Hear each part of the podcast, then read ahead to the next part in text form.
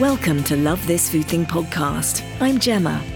This is the place where we explore our relationship with food, be it friend or foe, and how this affects our behaviour. Here's today's episode.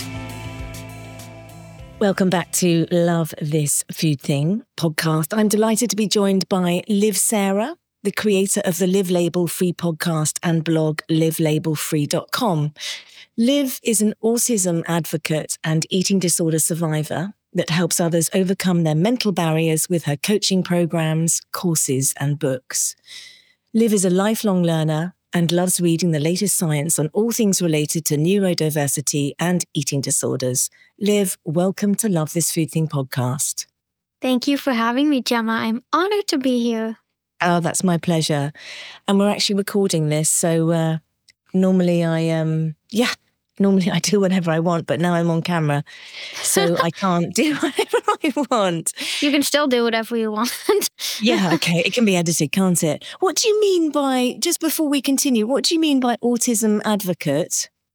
Well, I am autistic, and there are a lot mm. of myths and misconceptions and stigmas around autism and what it means to be autistic. I mean, many people think of the movie Rain Man. Um, and and so as an autism advocate, I'm someone you know who shares my own lived experience and advocates for autistic people and and breaks okay. those stigmas and breaks those misconceptions. Um, because I think okay. for me, yeah. So that, and we'll get into my story later. But that's what I mean when I say autism advocate. Okay, and can you, um can you just very briefly explain your autism? In what way, before we move on, in what way it impacts you, inhibits you, frees you? Um, because I know that uh, people who, who are autistic, everyone's at a different level, aren't they? Well, well, that that is one of the myths. Is everyone's a little autistic, um, and that's oh no, no, of, I didn't mean everyone oh. was autistic. I mean everyone who is autistic. Yes. everyone has a different level of autism. Everyone I, is I different like with their neurodiversity. Yes, yes. Everyone, everyone's autism presents differently. Um, yes, but I mean, you. yeah, there aren't. I don't like to say there are levels, and I know a lot of the autistic community doesn't like to say okay. that because that okay. kind of intertwines with like high functioning, low functioning. Um, but you know what's just most helpful is is we're all different, and our capacity and our energy for different for different things are going to be different. Um, so for me, I mean, I didn't know I was autistic for the first 20 years of my life. Um, and, and eating disorder masked that for half of those 20 years. Um, so for me, you know, discovering I'm autistic, it, it really gave me permission to be my authentic self and and to know that everything that I previously thought made me weird and like an outcast kind of thing, I when I discovered the autistic community, I was like, oh, this is a thing. There are other people like me, um, and that actually helped me to you know fully heal my relationship with food. Um, and obviously, I, I, mean, healing the relationship and accepting our bodies is a whole nother thing that I think we're always learning and, and growing and changing with. Um, but yeah, I, would say that's how it really helped me is to just accept who I am, the way that I am in, in every aspect.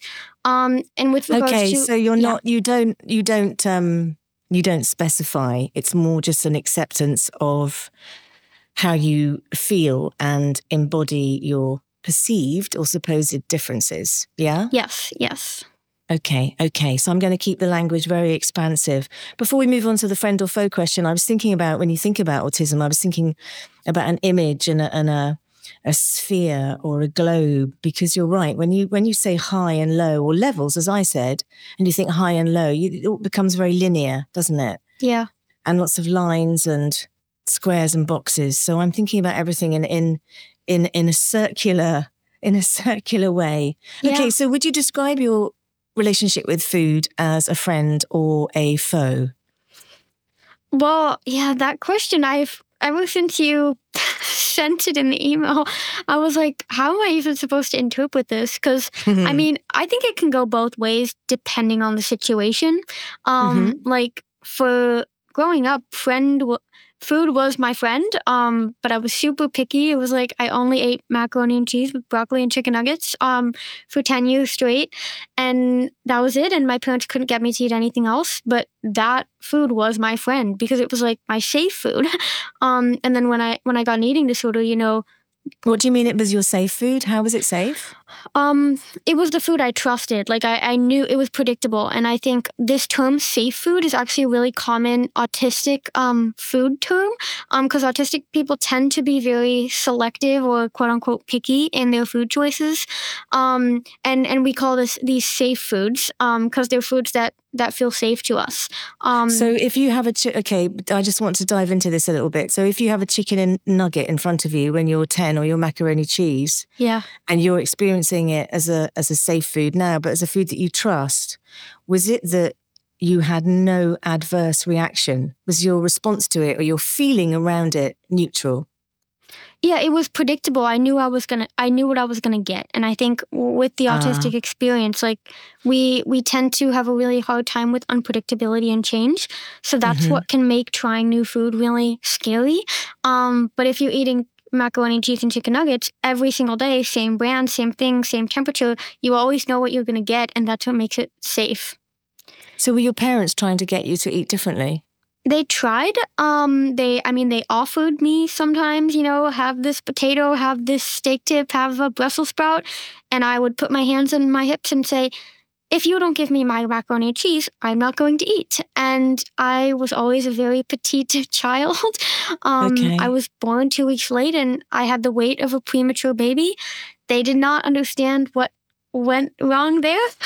Um, and just so always, yeah.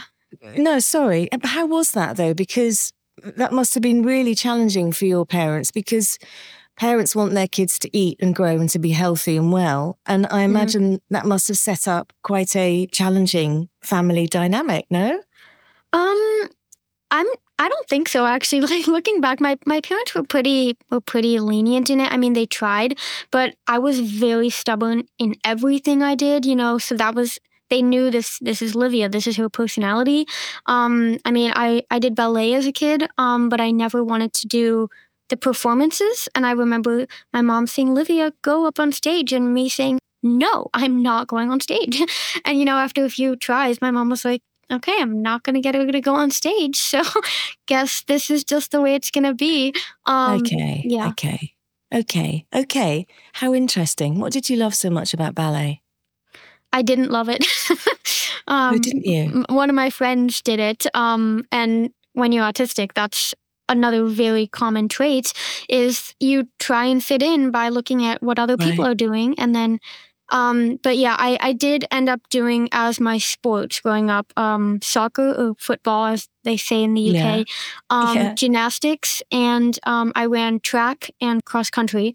Um, wow. So I was a very active child. Um, and and with my ADHD now and everything, it, it just makes sense. I always just wanted to be running around and climbing. Um, even when I was born, um, I, I was bike bicycle kicking my legs in the air. we have a photo of it of me on the scale. it's quite funny. Um, yeah. You came out. You came out active and ready to go. I did. yeah. So okay, so you, so you get to ten, and you've got your safe foods, your chicken nuggets, your macaroni cheese. You're very stubborn. What happens then after 10 till 20? Yeah, so in when I was 11, in, in fifth grade, we started. So fifth grade is I don't know what year that is in the UK because oh, I know the system matter. is different here and it's different yeah. in the Netherlands too. But I was around 11 years old, and we started learning about nutrition and health. Um, and puberty and you know all the changes and you have to watch your food now you have to exercise this and you know in school um you you learn what you got to do to be healthy and my literal autistic mind just took all of those recommendations just so literally and i was like oh, I have to exercise this much each day. Um, cookies are unhealthy, apples are healthy. Um, I just took all of this as, oh, I need to follow this perfectly.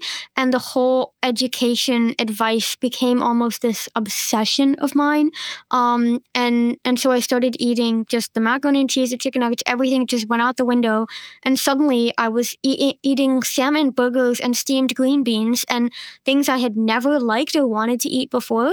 But because I had learned in school, you know, this is healthy. And in my my mind and my reasoning went well if i want to be healthy and if i want to be perfect i need to eat in this way.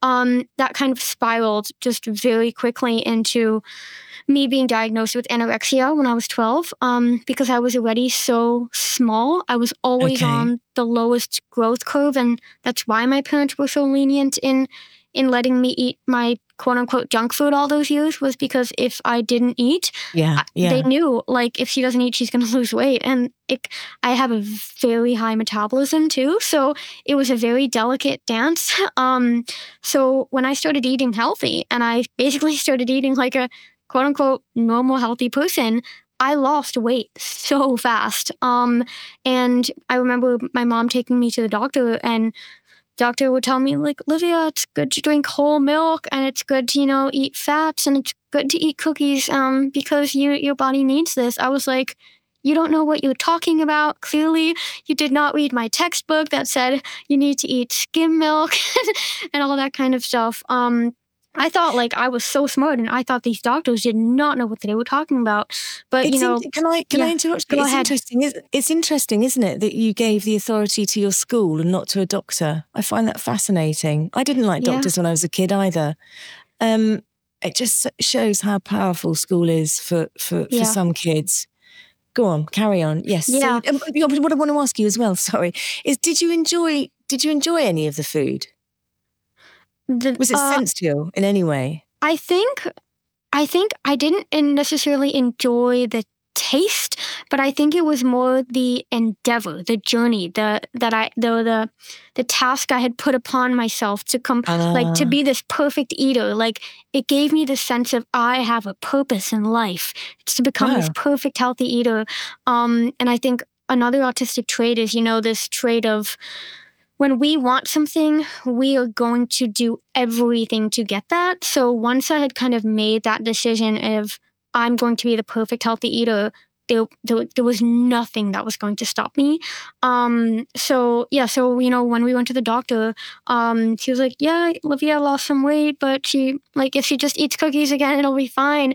Um, but I didn't eat cookies, and I didn't stop exercising, and then we went again to the doctor. Same talk, same discussion. Then we went again. Then we went a fourth time, and eventually it was Livia's just losing more weight. You know, she's she's clearly showing signs of an eating disorder. I'm diagnosing her with anorexia and depression. Um, and the depression because, I mean, as an eating disorder does, it isolates you. I didn't want to talk to anyone anymore.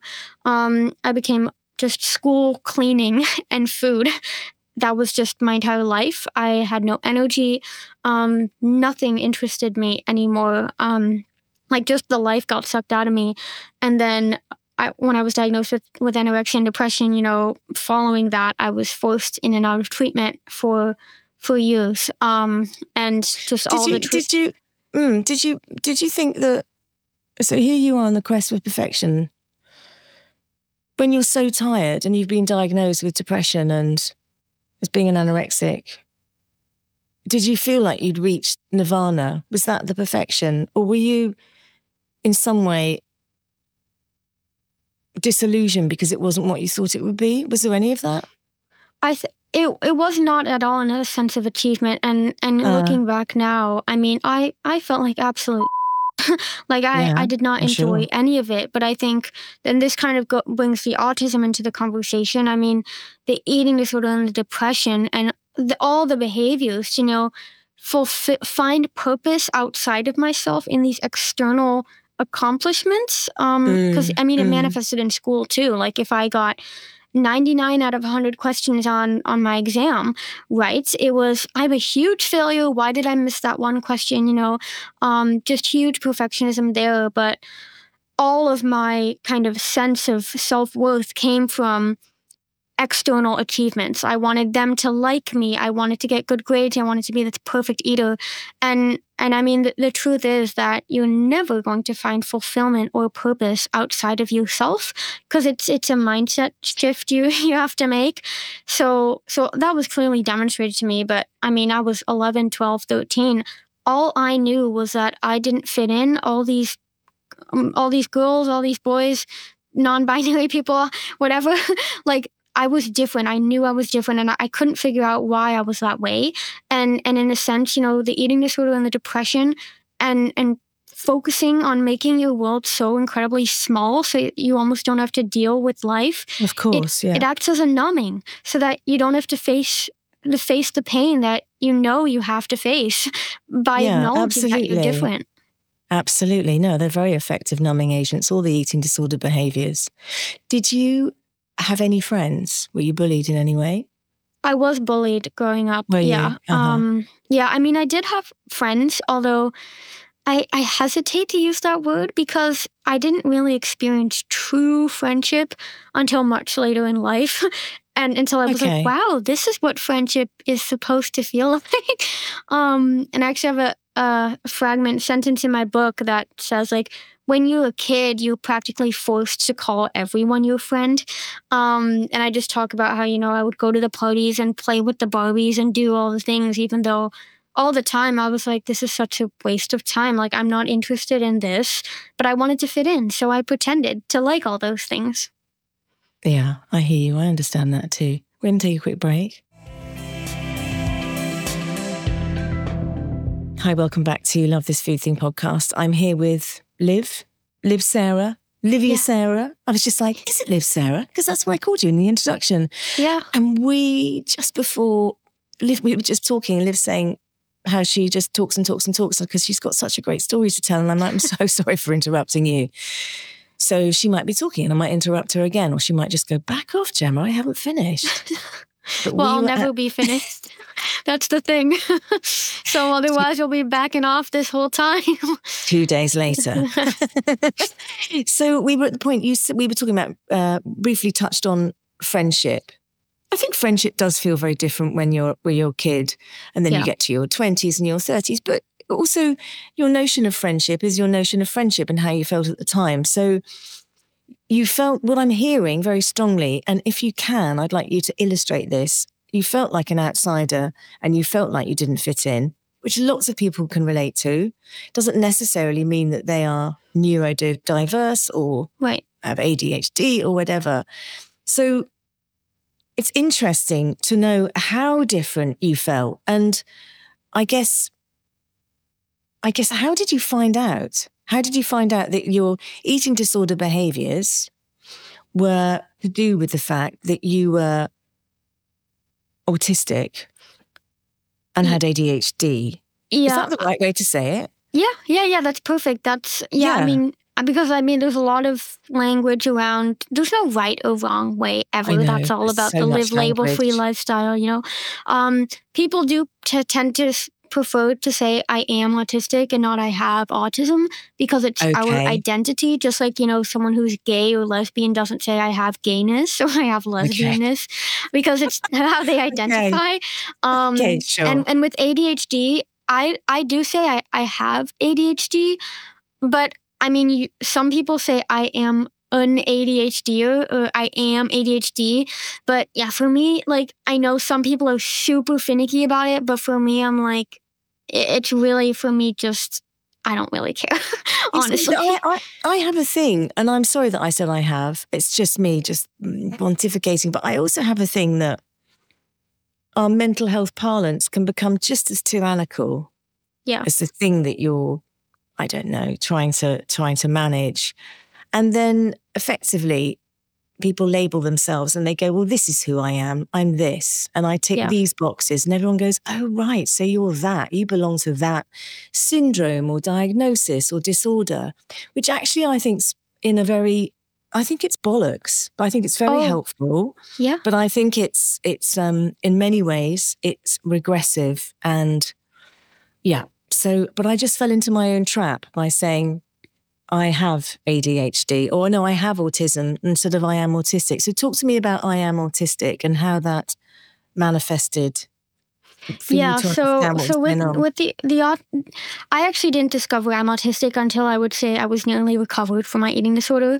Um, and all I can say about that is that the I believe the process of getting to you know being sick to being recovered would have been a lot easier and just less long and traumatic if I had known I was autistic and if other people had known how to accommodate that, which unfortunately still many healthcare professionals just don't. Um, but yeah, I mean, I was tossed in and out of treatment, and just because the eating disorder was presenting itself so differently than what providers, you know, were used to. Um, how did it present itself then? Were you just were you not eating and only eating a select amount of food? So how was it different? Yeah, well, the, the thing is, um, I never reached this point where I was not eating, and I think that's almost the first thing that comes up for me. Is you know when people say heal anorexia or something, they have this picture of, oh, this person is eating one carrot stick a day and they're magically still surviving even though they look like a skeleton kind of thing. But for me, I was I was honestly eating three meals a day and and it was like for a, a, person that doesn't have a very high metabolism, it would have been fine for them. Um, like it was still multiple thousand calories. um, and but it was all very there was a lot of rules around it and it, it had to be, only be healthy and it all had to be weighed and measured out in just perfect portions and it had to be eaten at certain times. Um like if i had my afternoon snack at like 4 p.m and if it was 4.15 i would be like i would just have a complete breakdown because i'd be like it's uh, too late now. The whole day is messed up. Now wow. my whole life is ruined. I want to die kind of like it was just right. so ritualized and um and also, the exercise compulsion was a huge part of it for me too. But that as well, it was not, I need to exercise to burn calories or to lose weight. It was, I exercise every day. This is my routine. This is my structure. So it has to be the same way tomorrow and the next day. Um, and, and for me, you know, a lot of these food rules and the time and the structure and I, I can't eat more not because I'm afraid of weight gain, but I can't eat more because it's change, it's different, it's unpredictable. That's why you know the the eating disorder was a manifestation of the autistic traits. Yeah, um, uh, yeah, okay. But but for years, they they were the professionals were telling me you're lying. Like you do want to lose weight, but you're not telling the truth. You know, treatment would only be helpful if you were honest with us. So they were gaslighting me all the time, which of course made everything worse because I clung to the structure and the routine even more because that was my safety net. Yeah, um, hundred percent. So, but when you were in when you were in, in treatment, actually in yeah. treatment and not at home, I imagine yeah. it was very rigid and very structured. So, I imagine you thrived. Um, I wouldn't say thrived. I would say that I did present as the perfect patient, as they say. Okay. Um, okay. you know, always eating everything, eating my whole meal plan.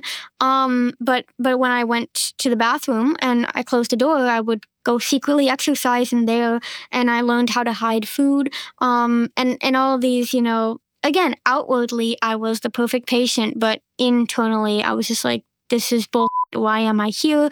I didn't think I was sick for a very long time. I was like, you all guys, you don't know what you're talking about. You don't know what you're doing. And the, the therapy and the DBT and the CBT and the FBT. And my God, that was all just all bull to me. um, like wow. I remember wow. when we had the DBT book and I would just hide my Sudoku book or my novel and just pretend to be engaging while doing some other thing because I was like, this is such bullshit. Like, and what's what's DBT? Dialectical behavioral therapy. Dialectical behavior therapy. Okay, and CBT, yeah. cognitive behavioral therapy. Yeah. And what was the other one you mentioned? FBT, which is family based therapy, um, and that's otherwise called the Maudsley method. Um, and that's when that's typically, you know, when you're at home or when you're transitioning to going home. And that's basically when the parents take over the food preparation. The child isn't even allowed to choose what they're eating. They're not allowed to be in the kitchen. They're not allowed to come to the grocery store. Basically, all autonomy is taken away. Um, but of course, me as an autistic person who wants control and is stubborn, was like, well, you're going to try and take away my autonomy. Well, I'm going to show you you can't do that. um, and that's what led the eating disorder just to become worse because that's when the food hiding and the secret exercise got really bad because I was like, you can't tell me what to do.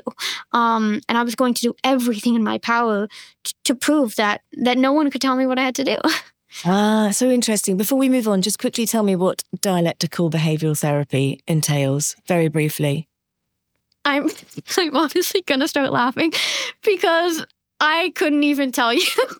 like. I'm like I'm serious. Like everything that I learned in eight treatment, I don't remember one bit of it because I was so wow. disconnected. I was so disconnected. Wow. Yeah. And yeah. no one realized, not your parents, no one. No, well, no one knew. Everyone was just like, she's sick. She's not performing the normal human function of eating enough food. Um, she's sad. She doesn't have many friends. She's perfectionistic. And my parents were like, okay, well, these professionals are so confident and they're saying we we've handled hundreds of eating disorders. We know yeah. what we're talking about. Like if you just follow our protocol, your kid is going to get better. Well, what does any desperate parent do? Okay, professionals will listen mm. to you. Hmm. uh, wow. Yeah. Okay, so how did you finally receive your, can I say diagnosis? Is that yeah. correct? Yeah. yeah. How did that um, happen? Yeah. So in 2017, that's after I had been just tossed out of treatment for like the seventh time because I wow. was manipulative and too complex and non-compliant, doesn't engage with treatment, all the all the things you can think of. Um, that's when I was kind of just sent off home and, and I was told, you know, good luck. You're probably going to die or you're going to have to have this illness for the rest of your life. But you have gone through, through so many treatments and none of it has helped. So you're probably just never going to get better. Like we're certain, we're certain of that. Um, so that's kind of when things got really dark. Um, I just, the eating disorder just became my entire life. Um, I was running and weighing food and entering the calories in my app and grocery shopping and looking up photos of food just all the time. I wasn't sleeping. I was exhausted. Um, but but in 20 and then I started having really bad panic attacks um, because my brain was so malnourished. Um, and the panic attacks went on for I think probably six months, if not longer, and they just got worse and worse and worse to the point where my mom would have dinner five minutes late and I would just break down and run away in the middle of the winter on my bare feet and saying oh, she didn't you'd love physically, me. You'd physically run away yeah, I would run away and and I would like say these ultimatums like if you don't come after me, it means you don't love me.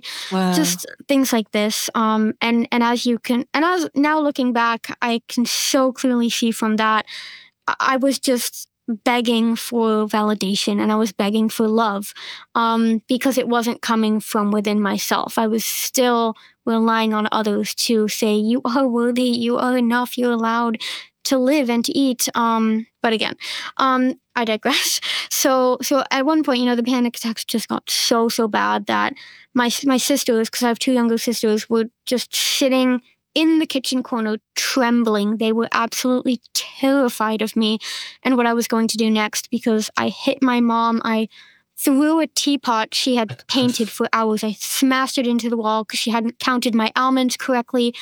Um, I, I, was I wasn't myself. It was it, I was like possessed by the eating disorder devil or whatever it was.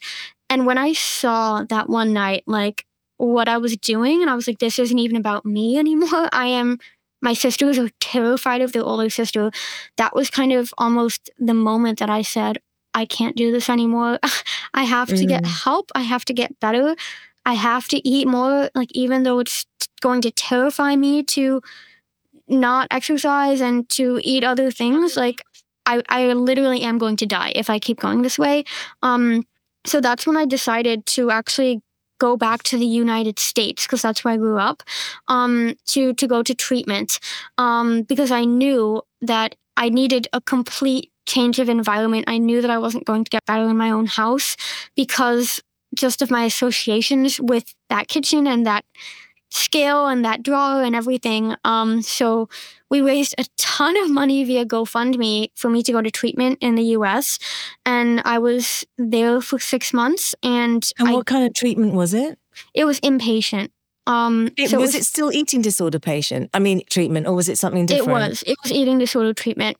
But I think, the, and a lot of people ask me, like, well, what was different about this treatment that made it work?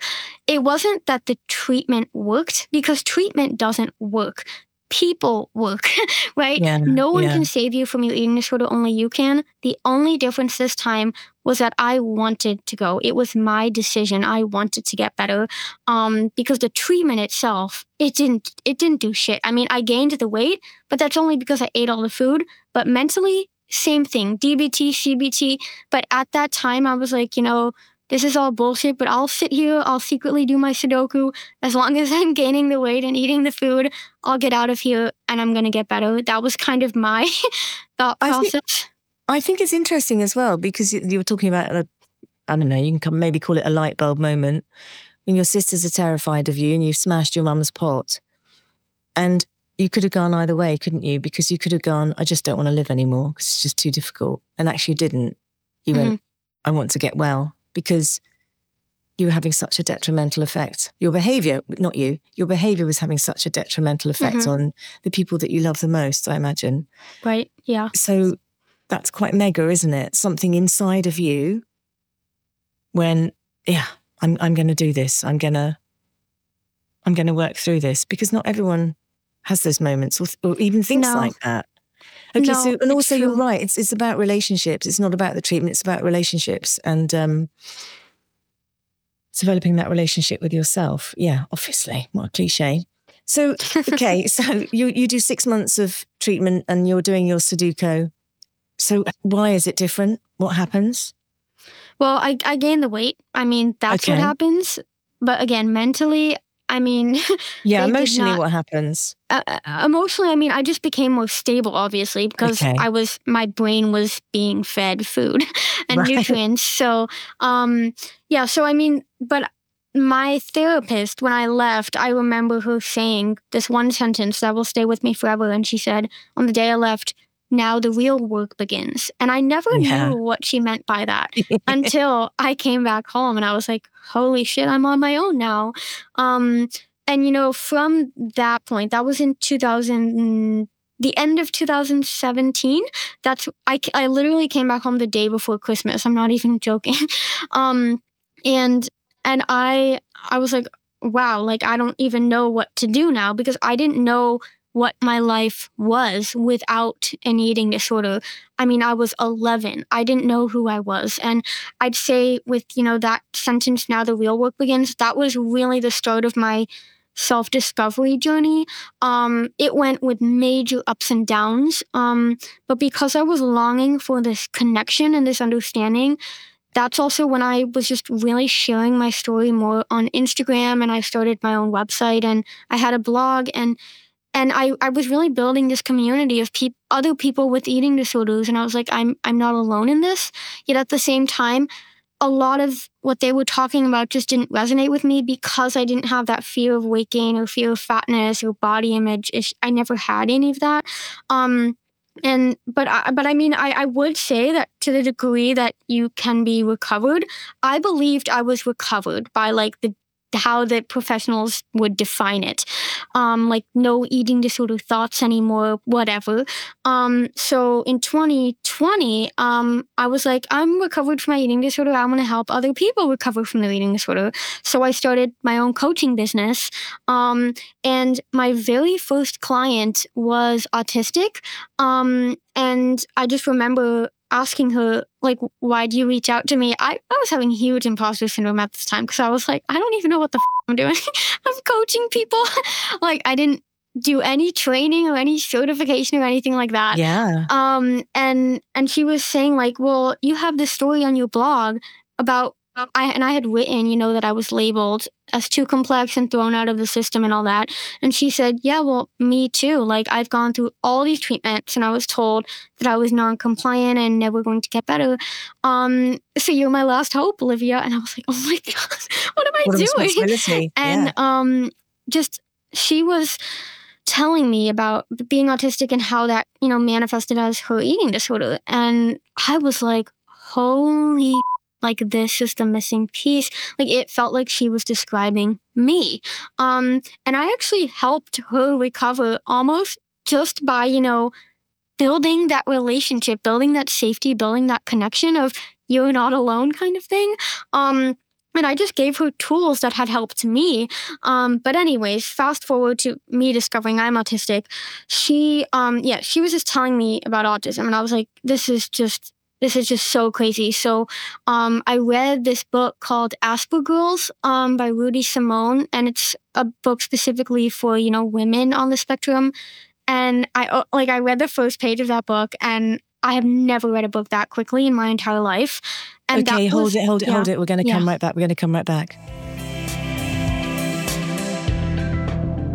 Welcome back to Love This Food Thing podcast. I'm here with Liv, and Liv read Asperger Girls. Aspergirls. Aspergirls. I want yeah. to say Asperger, like burger. Asperger. Because it is Asperger's, but it's of course a play on word Aspergirls. As, yeah, yeah. Aspergirls. she read the first page and it changed her life. And I just asked her in the break if she remembered what was on the first page. I mean, how many of us do? And she said, no, I could pull it up. And I said, but do you remember the feeling? Because life is a journey of emotion and feeling, right? Yeah. That's how we get. That's how we get through yeah. all, all of it. So, how did you feel when you read that first page? I felt seen. I felt not alone. Wow. Yeah, wow. I felt connected wow. to something beyond myself. And I had never had that feeling in my entire life. wow. That's mega, isn't it? Yeah.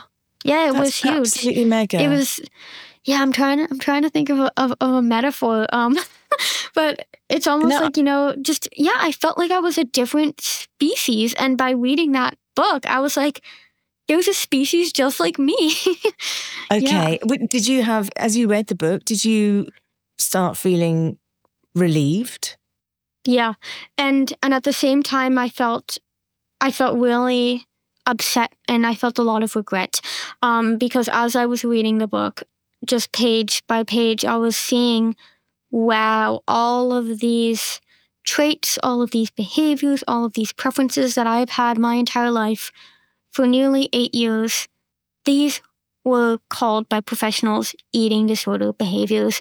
And I was like, wow, I have been so traumatized and I didn't even know it. um, wow. So that was really hard for me to to accept that you know I had almost gone through all this unnecessary pain um, because I didn't present in the way that you know eating disorders typically present. Externally, I did, right? Because exercise addiction counts calories, weighs food, loses weight. Oh, typical anorexic. But I think people forget that eating disorders are not a physical illness. Yeah. They're mental. And yeah, when you cannot unpack the intention or the reason behind the behaviors mm-hmm. and you're just labeling it as an eating disorder just because it looks like the yeah. skinny person. Um, this is, you know, where the professionals go wrong. Um, but I mean, who can blame them? This is what the textbooks say. Well, also, yes. And I mean, you're talking about funding and availability and accessibility, but yes, they are physical, they're manifested physical symptoms of internal distress. Yeah. I yeah. feel very happy, happy saying that. I think it's, I think it covers everything very well. I'm or just also thinking about you reading this book and feeling seen. And if you'd been diagnosed as autistic when you were 11, then probably none of it would have happened, right? I no, I don't. I I actually believe that it would have been the same thing because I mean, healthcare professionals don't understand the link between autism and, and eating disorders very well. And that's, you know, the reason why I do the work I do today. That's why I wrote my own book, Rainbow Girl, which is specifically about my story with aut- with being autistic and having an eating disorder. Um, because I, I think there's a lot of, you know, information out there on what is autism, how does autism present, and then eating disorders, how do eating, eating disorders present. But there's no one really talking about both together, how one can manifest as the other kind of thing. And I think that's no, where no the research? problem lies. Right, there is absolutely. upcoming research, but it's very problematic because it's just honestly further stigmatizing and stereotyping eating disorders and and how they present because almost all of the research that has been done up to this date of the recording on autism has specifically been on autism and anorexia and not on on the other eating disorders like there's almost nothing to find about autism and binge eating disorder barely anything to find about bulimia um, mm. there is you know upcoming research about ARFID, so avoidant restrictive yeah. food intake disorder. Food intake disorder for sensory yeah. issues, yeah. And yeah, how that's like an, an autism neurodivergent eating disorder. Um, that's kind of the first thing that's a problem. And the second thing is, you know, the, the weight and the gender bias is probably the biggest issue is all of these studies have been done on mostly females that present with typical anorexia, right? The stereotypical thin white female. Um, and to add on to that, with access to healthcare. So we're excluding, you know, men, um, members mm-hmm. of the mm-hmm. LGBTQ plus community. We're excluding the people that present with eating disorders in larger bodies. We're excluding the people who don't have access to healthcare. Um, and if you think about it, this these excluded groups are a majority of the population. So when we say this many people, or 20, 25% of people with anorexia is autistic, it's like we're, we're taking the statistic from 0.0001% of the population, making the, st- the statistics bullshit, basically. Um, so yeah, that's actually what my current book that I'm writing is about. It's going to be all about autism and eating disorders and what needs to change in the system to accommodate, to first of all recognize and then accommodate autistic people who are struggling with disordered eating. It's interesting, isn't it? I've started to talk about eating disorder behaviors rather than eating disorders mm-hmm. because of the stigmatism that you've flagged up. But I'm also thinking, and I've also touched on this every now and then, I touched on it in previous podcast episodes. And when I'm writing, is that there is just a general feeling of malaise in the world and upset yeah. and unrest and conflict and war and yeah. Um, unfairness and un- right. injustice and inequality. Mm-hmm. And I mean, we could go on, couldn't we? Yeah. And there is all this these groups of people, as you've so rightly pointed out. Um, kind of where else are you going to express it other than in your relationship with food? Because this is yes. just a, a, possible argument that I have. Because it's accessible and immediate, and it's something that if you do have access to food and it's not a problem, as in you can't get any food, then you're probably going to work it out with your relationship with food or your relationship with your body because it's there, isn't it? Exactly. Yeah. So, yeah, and I, what I hear from you is that you want to have a different conversation about all these disorders and ways of treatment and the way that we talk about it. And that's very refreshing mm-hmm. because that's what I try and do as well. And yeah. To change our language and and just kind of breathe life in it. it because it's here's the thing, yeah. Liv. I'm a lot older than you. And when I was, yeah, well, it's true. When I was with all my eating disorder behaviors, there weren't many people I knew like me. And when I finally finished therapy and got myself back on my feet, I had a lot of very good psychotherapy because I had very good psychotherapists. I did lots of other things, but that's where I kind of lay my hat mm-hmm. at. Yeah. I had no desire to talk about it with anyone. I was absolutely yeah. done and bored rigid with all of it. I'm like, come yeah. on, I need to live my I want to live my life. Honestly, that that's kind of how I'm starting to feel now. yeah, because um, now I've yeah. now I've come back into this almost by default and it, it's great. I'm happy about it. It's this huge, noisy community. Oh my oh my gosh. I mean, we talked about that person stealing my content. Um yeah, yeah it's did. I mean we yeah, did. and I mean it's Liv, it someone very... told someone stole Liv's content, which was must have been devastating. Yeah, but well, yeah. after after this recording ends, we'll have to talk about that follow up email you okay. sent. okay, um, we'll but but yeah, I mean, I completely agree with that sentence you said. We need to breathe life into it, um, because I think you know I I work with a lot of autistic clients mainly now and their parents. And at this point, I'm more, I'm very confident as a coach as opposed to like three or four you are years very ago. confident. Um, and, and one of the biggest mindset shifts that I have noticed that I now work on with my clients. It's let's stop focusing on eating disorder recovery. Mm, Instead, yeah. let's focus on how you want to live your life. Because yeah, when you, you feel. that, when you are living, an eating disorder does not coexist with, exactly. with life. So, I mean, exactly. if you focus on living, the eating disorder or the disordered behaviors, they won't be there anymore. They, they fade. They, they fade. Disappear. Exactly. They fade because you don't need them. Right. You don't need them doing, to feel safe. no, you don't because you're doing yeah. things that will make you feel good, be it a walk exactly. in the park or watching your favorite movie. Uh, yeah, yeah right. absolutely. Yeah. That's, that's exactly where where I'm at with all of it. I we have heard part of your story. I would really like you to come back for a, a proper autistic chat. Yes. yes, I love it. I love yeah. it. Come back for an autistic chat and educate me. And perhaps we can chat so that parents can hear and younger people can hear and older people can hear your take on all things autistic rather than your story, because we've had a bit of your story. Yeah. And also, maybe you want to talk about ADHD as well. In the next one? Yeah.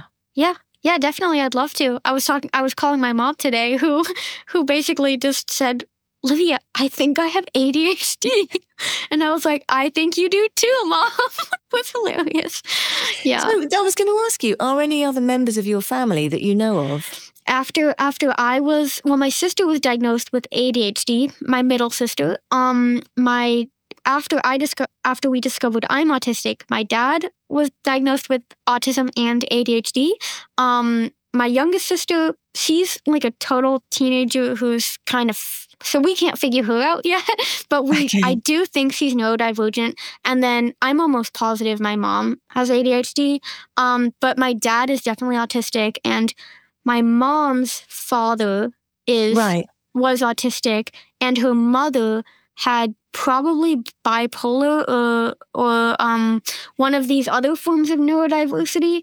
Um, and then my parents, m- my dad's mom is also autistic, so it's definitely in the family. yeah, yeah, yeah. And I want, I'm just wondering about your your great grandparents and. And, and how, yeah, how, how I don't know them. I don't know them. Sure. Um, but I'm I'm sure you know that that it, it goes far back.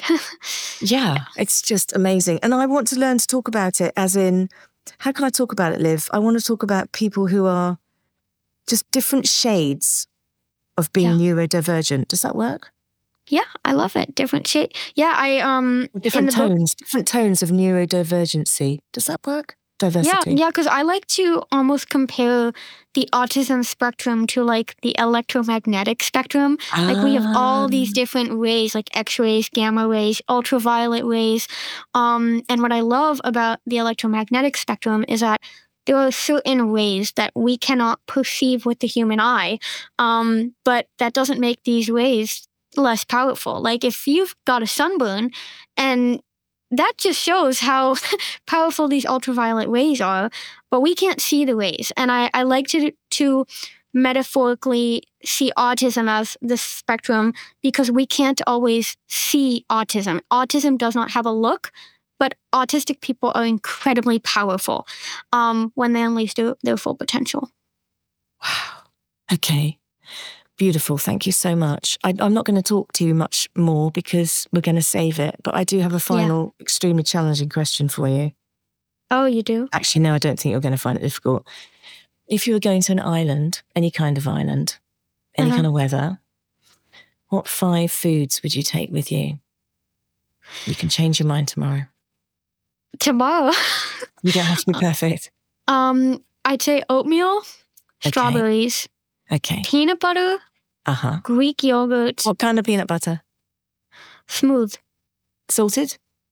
Um, I usually put my own salt on. Um, okay. But okay. but salted is is fine.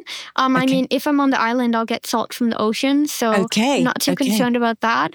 Um, yeah. So oatmeal, strawberries, peanut butter, yogurt. Greek yogurt, Greek and yogurt. milk. And milk. What kind of? I don't know Just if that regular? counts as a food, but Yeah, of course it's a food. It's, yeah. it's not a metal, is it? It's a food. true, true. It's a liquid. yeah. No, you're allowed. You're allowed. Okay, thank you so much for coming on Love This Food Thing podcast. Yeah, I think you're, you are number me. one of our season seven. So you can find all Liv's information on our website, and she will be back later in the season for the autistic chat. That's what I'm going to call it. Super Thank excited. you so much, Liv. Thank Take you. Care. Thank you. Thank you. If you'd like to learn more about the mission we're on today and who we help, simply head to lovethisfoodthing.com to see all the details.